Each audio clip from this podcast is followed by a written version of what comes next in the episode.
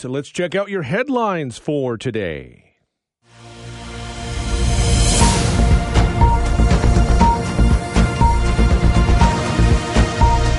We start with the price of gas, and the news is not good. Price for a liter of regular went up by 5 cents overnight, set to go up by another 3 cents tonight.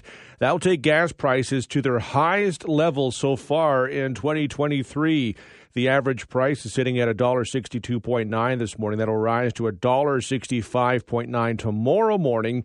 Last time gas was that high was mid November of last year. Gas prices have gone up 10 cents in the past seven days. Experts said, uh, say shifting factors, including wildfires in Alberta, a slowing economy, and potential pressures on supply, will have an effect on gas prices as we head into summer. Demand for all types of gas is up, especially for jet fuel, indicating lots of interest in traveling outside the country. This week's rising price is also a spillover of slumping supply and increased demand ahead of Memorial Long Weekend. American drivers are expected to go out in record numbers during the summer driving season. The American wholesale supply is at its lowest level since 2014. That isn't the only news for commuters this morning. Pending council approval next month, London will soon be adding more automated traffic enforcement tools. The Civic Works Committee voted in favor yesterday of a report recommending more traffic enforcing radars and red light cameras.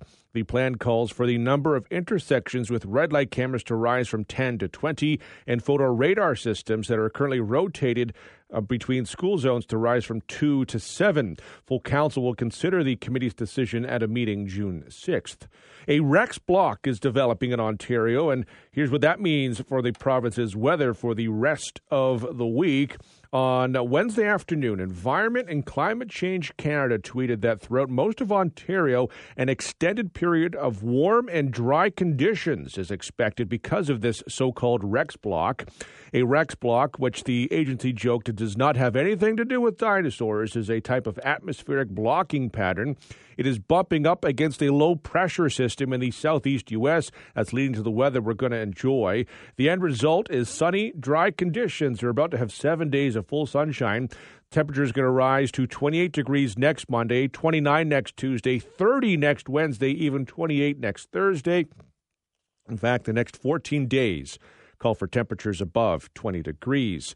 Now, Alberta's wildfire crews are reporting a significant improvement to the progress against multiple wildfires in the province this morning.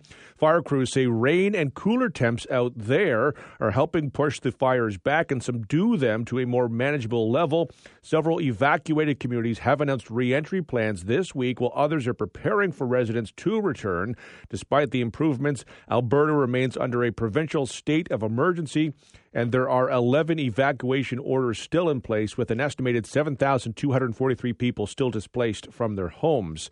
And WestJet's new deal with its pilots could be bad news for the London International Airport. A tentative deal between WestJet and the union representing its pilots likely includes a provision to fully integrate Swoop into WestJet by October of 2024 that would eliminate the airline. WestJet has declined to comment, citing the fact the agreement is tentative and has not been ratified. However, the development could be a big deal for the 13 Canadian airports that currently house Swoop, most of them smaller than the big ones in Toronto, Montreal, Vancouver. Um, so Swoop has been operating in Canada since 2018, currently operates out of 32 destinations.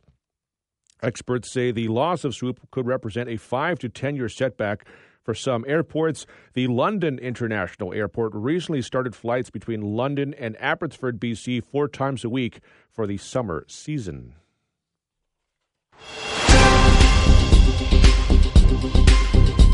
Checking out the price of gas. As expected, gas went up by 5 cents overnight with the average price sitting at $1.62.9 in London. If you didn't fill up yesterday, you'll want to do it today. Uh, gas is set to rise by another 3 cents tonight. Toronto Blue Jays returned to their losing ways in Tampa Bay last night with a 7 3 loss. That's their eighth loss in their last 10 games. The Jays and Rays play again today. It's a day game. You can hear it on 980 CFPL starting at 1 o'clock. In the NHL playoffs, former London Knight Matthew Scored with 4.9 seconds left to lift the Florida Panthers to a 4 3 win over the Carolina Hurricanes in a series victory. Florida swept Carolina 4 0. Panthers will play either Vegas or Dallas for the Stanley Cup. The Golden Knights and Stars play game four of their series tonight at 8 o'clock. Vegas leads that series three games to none.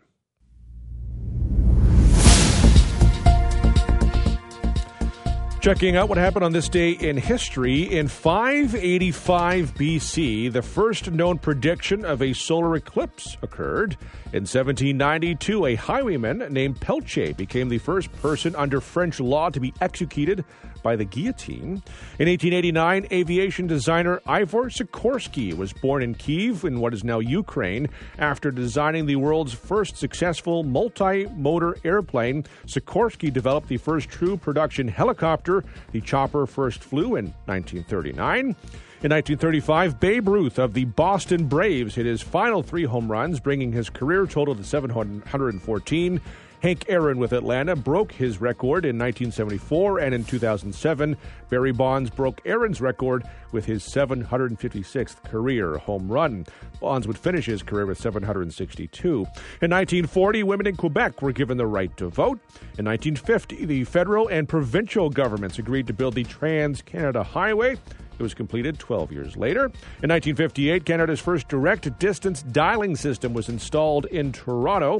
In 1967, the Canadian Armed Forces came into being with the merger of the Army, Navy, and Air Force. In 1977, the first Star Wars film was released in the United States by 20th Century Fox. Wasn't released in Canada, however, until June 24th.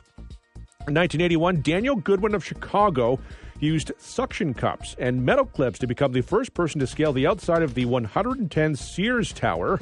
Following the seven and a half hour climb, he was jailed for disorderly conduct. In 1990, a UN report warned that the average global temperatures could rise by 1 degree Celsius over the next 35 years.